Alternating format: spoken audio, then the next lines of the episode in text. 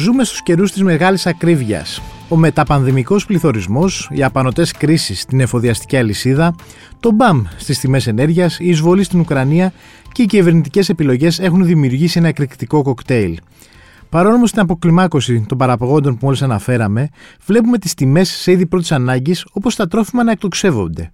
Γιατί συμβαίνει αυτό, Είμαι ο Σταύρος Διοσκουρίδης και ακούτε το Explainer, το podcast του News 24 Κάντε γραφή για να μας βρίσκετε στο Spotify, Stable και Google Podcast. Στο σημερινό podcast καλεσμένος είναι ο Γιώργος Αλεξάκης, είναι επικεφαλής του οικονομικού ρεπορτάζ του News 24 Γιώργο, καλησπέρα. Ευχαριστώ πολύ που είσαι εδώ μαζί μας σήμερα. Καλησπέρα.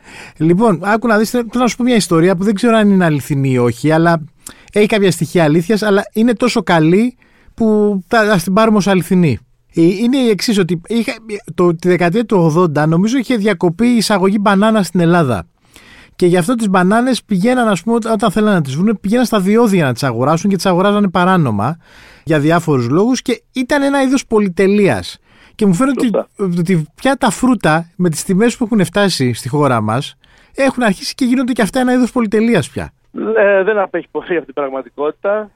Ε, η τιμή σίγουρα φρέσκων ε, προϊόντων τα τελευταία χρόνια έχει ανέβει. Και αν δει κανείς το δίκτυο τιμών καταναλωτή και την επιμέρους ας πούμε καταγραφή στα τρόφιμα, θα δει ότι ακόμα και πριν ε, λίγες μέρες, τον προηγούμενο Μάιο, ο ρυθμός αύξησης των τροφίμων ήταν στο 11,6%. Δηλαδή διψήφιος. Όλα αυτά βέβαια ε, έχουν δημιουργήσει και για τα λαχανικά και για τα φρούτα μια κατάσταση άκρος επιβα... επιβαρύνουσα των, των οικογενειακών προπολογισμών. Να σου κάνω μια ερώτηση. Δηλαδή και συγκεκριμένα, ας πούμε, και τα κεράσια, γιατί είναι τόσο ακριβά; Τώρα, εκεί είναι μια, μια ανάλυση που πρέπει να κάνει κανείς για να καταλάβει και να μην ενοχοποιείται βέβαια και ο παραγωγός ή όσοι έχουν ε, ένα μερίδιο στην αλυσίδα αξίας. Ειδικά στα κεράσια που θα έλεγα εκεί είναι το μεγάλο θέμα φέτος. Υπάρχουν τιμές 9 ευρώ, 10, 11, 12. Τώρα σταδιακά θα πέσουν λίγο. Είναι σχεδόν έχει... διπλάσιες από πέρσι τιμές. Είναι διπλάσιες γιατί έχει καταστραφεί ένα μεγάλο μέρος της παραγωγής λόγω των καιρικών συνθηκών. Κακά τα ψέματα, τα αγροτικά προϊόντα, η πρωτογενής παραγωγή έχει μία μεταβλητή. Μεγάλη μεταβλητή. Ο καιρός. Υπάρχει και μια δεύτερη βέβαια, που είναι το κόστος παραγωγής, που συνδέεται με δύο πράγματα. Την ενέργεια και τα εφόδια. Και όταν λέμε εφόδια, εννοούμε λοιπάσματα, εννοούμε φάρμακα, εννοούμε φυσικά ότι υπάρχει σε καλλιεργητική υπηρεσία που παρέχεται για να μπορέσει να καρποφορήσει η γης. Όλα αυτά λοιπόν έχουν δημιουργήσει ένα κλειό που έχουν εκτοξεύσει τιμές, τις τιμές των τροφίμων εν γέννη, αλλά και των φρέσκων προϊόντων, των οποίων η χώρα μας απολαμβάνει μια μεγάλη παραγωγή, σε δυσθεώρητα ύψη για έναν uh, μισθοσυντήρητο, για έναν άνθρωπο που παίρνει 750 ευρώ, ακόμα και 1200 ευρώ, όπως είναι ο περίπου ο μέσος μισθός. Γιατί πριν uh, και απ' όλα πρέπει να δούμε και την αγοραστική δύναμη. Αυτές οι τιμές είναι ακριβές γιατί δεν υπάρχει κατάλληλη αγοραστική δύναμη. Και δεν αναφέρομαι μόνο στον κατώτατο μισθό που έγινε τόση συζήτηση τον Απρίλιο, αναφέρομαι και στο μέσο μισθό, ο οποίος είναι παγωμένος εδώ και πάρα πολλά χρόνια. Δεν υπάρχουν αυτές τις περίφημες τριετίες. Θα ξεπαγώσω μόνο όταν πέσει η ενεργεία κάτω από 10% για να μπορεί να πάρει ανάσα και ένας μέσος μισθωτός. Όλα αυτά λοιπόν έχουν δημιουργήσει αυτή την εικόνα που περιέγραψες με τα ροδάκινα, κυρίως τα κεράσια, αλλά και τα φασολάκια θα σου προσθέσω εγώ ε, και, και, άλλα. Και γενικά τα ίδια ας πούμε, τα, τα τρόφιμα και, και στο σούπερ μάρκετ ακόμα είναι σε τιμές οι οποίες είναι παλιά τις βρίσκαμε σε τελικατέσεν μανάβικα, ας πούμε. Παλιά λέγαμε ότι θα πάρουμε φασολάκια να φάμε το καλοκαίρι και τώρα ουσιαστικά τα φασολάκια, ακόμα και έτσι πώ έχει φτάσει το χοιρινό κρέας, είναι πιο ακριβά τα φασολάκια από το χοιρινό κρέας. Είναι ενδεικτικό λοιπόν το τι συμβαίνει. Ε, αυτή είναι μια γενική εικόνα. Τώρα, αν πάμε τώρα στο, να πάρουμε και το, ε, την πλευρά του παραγωγού. Ο παραγωγός σήμερα καλείται να καλλιεργήσει και να στείλει στις λαϊκές αγορές, στα σούπερ μάρκετ, στις αλυσίδες επορίου τα προϊόντα του. Όμως για να τα παράξει όλα αυτά τα προϊόντα, όπως είπα, χρειάζεται ενέργεια, χρειάζεται φόδια, χρειάζεται εργατικά χέρια βέβαια. Όλα αυτά όμως έχουν εκτιναχθεί στα ύψη. Μπορεί να έχει πέσει παραδείγματος χάρη ενέργεια, όμως δεν έχει πέσει στα επίπεδα προ-κρίσεως. Ένα παράδειγμα. Το ρεύμα είναι περίπου τώρα η τιμή 81 ευρώ η ε, μεγαβατόρα την χονδρική. Ναι. Αυτό τι σημαίνει όμως, ότι είμαστε σε διπλάσια τιμή από αυτή που ήταν προ κρίση. Το ίδιο και το φυσικό αέριο. Πριν την κρίση ήταν 15-20 ευρώ η μεγαβατόρα, στη χονδρική πάντα. Τώρα είναι, έχει ανέβει την τελευταία εβδομάδα και ένα περίπου 20 με 30%. Έχει πάει στα 32 ε, ευρώ η μεγαβατόρα. Δηλαδή εκεί υπάρχει μια μεταβλητή που επηρεάζει τον παραγωγό. Γιατί ο παραγωγός χρειάζεται ε, να ενεργοποιήσει τι αντλίε του, να καταναλώσει ρεύμα, να έχει αγροτικό πετρέλαιο, που και αυτό είναι ακριβό, έστω και αν έγινε μια προσπάθεια να επιδοτηθεί από την κυβέρνηση. Τα κόστη λοιπόν ενέργεια είναι αυξημένα.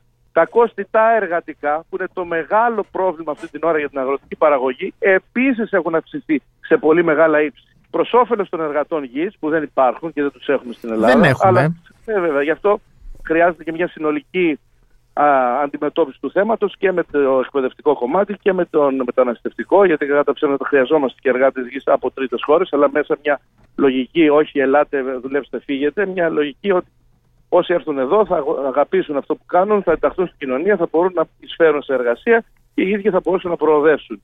Ε, αυτό λοιπόν και το εργατικό έχει οδηγήσει στα ύψη τα κόστη. Συν το γεγονός ότι, όπως είπαμε, και τα άλλα εφόδια είναι αυξημένα. Και ο παραγωγός καλείται να αντιμετωπίσει και τα αυξημένες, ε, το, το ρίσκο από τον καιρό, ο οποίος βέβαια αυτή την ώρα με τα τερτύπια του έχει οδηγήσει την παραγωγή με τα χαλάζια, τις βροχοπτώσεις. Τις προηγούμενες μέρες είχαμε πολύ ισχυρές βροχοπτώσεις στη Βόρεια Ελλάδα, όπου είναι η, η παραγωγική μήτρα της χώρας σε τέτοιου ναι. είδους προϊόντα.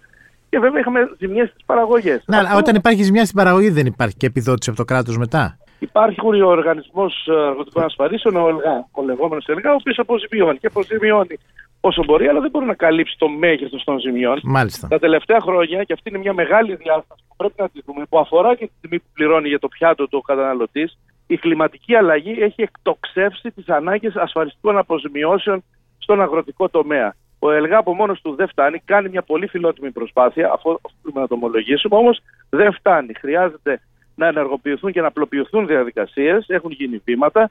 Πρέπει να δούμε το πώς συνολικά θα θωρακιστεί η αγροτική παραγωγή. Και βέβαια όλο αυτό δεν μπορεί να απομειώσει το κόστος που φτάνει, γιατί ναι, μεν υπάρχει ασφάλιση από το κράτος, την οποία την πληρώνει ο παραγωγός βέβαια μέσα από μια διαδικασία, αλλά ε, δεν φτάνει όπως είπαμε για να αποζημιώσει όλη την παραγωγή. Και έτσι όταν πέφτει αυτή, αυξάνεται η τιμή. Να θυμίσω επίσης ναι. να θυμίσω και το, κάτι για το εθνικό μας προϊόν. Το λάδι, το οποίο μας ωφελεί η εκτόξευση της τιμής, όμως και αυτή η εκτόξευση οφείλεται στην κλιματική αλλαγή σε ποια χώρα στην Ισπανία. Ναι. Που είναι ο μεγάλος παραγωγός λαδιού, έχει πέσει παραγωγή, έχει αυξηθεί την τιμή του λαδιού. Και βέβαια αυτό έχει δημιουργήσει αυτές τις αλυσιδωτέ εκρήξεις στα ράφια των σούπερ μάρκετ. Μα εντάξει, η κλιματική κρίση υποτίθεται ευθύνεται και για την ότι και σε πολλές χώρες του κόσμου πλέον οι εισοδιέ δεν είναι αυτές που περιμένανε. Δηλαδή και να φέρεις και εισαγωγές, ας πούμε, από την Αργεντινή, δεν ξέρω εγώ, σιτηρά, από άλλες περιοχές, από τη Βόρεια Αμερική κτλ. Πλέον δεν υπάρχουν εισοδιέ που περιμένανε. Δεν υπάρχουν εισοδιέ και δεν υπάρχουν φυσικά και ε, οι δυνατότητες ε, για παραγωγή σε αυτές τις μεγάλες αγορές της Ευρώπης. Η κλιματική αλλαγή επηρεάζει την ε, πορεία των εδαφών. Προσβλέπουμε σε τρίτες χώρες και για τα φρούτα και για τα άλλα λαχανικά Όμως υπάρχουν και τα μεταφορικά κόστη, αλλά υπάρχει και η δυσκολία και υπάρχουν και οι διατροφικές ε, διασφαλίσεις. Μην ξεχνάμε ότι η Ευρωπαϊκή Ένωση είναι πολύ αυστηρή στο τι εισάγει και αυτό έχει λειτουργεί ως κόφτη για πάρα πολλά προϊόντα. Πάντως η κλιματική κρίση δεν τελειώνει αύριο. Δεν θα τελειώσει ποτέ. Δηλαδή... Δεν θα τελειώσει, είναι, πρέπει να ζούμε με αυτήν. Δημιουργεί, όπως είπαμε, πάρα πολλά κόστη από την αγροτική παραγωγή, τις υποδομές, φυσικά την ανθρώπινη ζωή συνολικά και πρέπει να χαράξουμε πολιτικές για να μπορεί και ο Καταναλωτής να έχει μια πρόσβαση σε ποιοτικό τρόφιμο και ο παραγωγός να μπορεί να παράγει χωρίς το ρίσκο αλλά και να συγκρατηθεί η παρουσία αγροτικών πληθυσμών στην Ήπεθρο και κυρίως να παραμείνει και η λογική της ελληνικής αγροτικής παραγωγής με το μικρό κλήρο, κλήρο ούτως ώστε να μην αλλάξει και τελείως η κοινωνική δομή της ελληνικής πέθρου. Βέβαια, χρειαζόμαστε μεγαλύτερα σχήματα, συλλογικά κατά βάση, για να μπορέσουμε να απομειώσουμε έστω οριακά το κόστος και έτσι και να αποφεληθεί ο παραγωγός και ταυτόχρονα και ο ίδιος ο καταναλωτής έστω να δει μια μειωμένη σχετικά τιμή. Προς ώρας πάντως θα έλεγα ότι καλό είναι να ψάχνει κανείς, να κοιτάζει ειδικά στις λαϊκές που υπάρχουν καλύτερες, καλύτερες τιμές, να αναζητά το ποιοτικό τρόφιμο, το ποιοτικό φρούτο που είναι και πιο υγιεινό και βέβαια να περιμένει ένα καλό καιρό για να αποκλιμακωθούν και οι τιμές ε, φέτος. Μάλιστα. Γιώργο, ευχαριστώ πολύ. Να είστε καλά. Ήταν ο Γιώργος Αλεξάκης, οικονομικός ρεπόρτερ στο News 24 Ακούτε το Explainer, το podcast του News 24 στο Spotify, στα Apple και Google Podcast.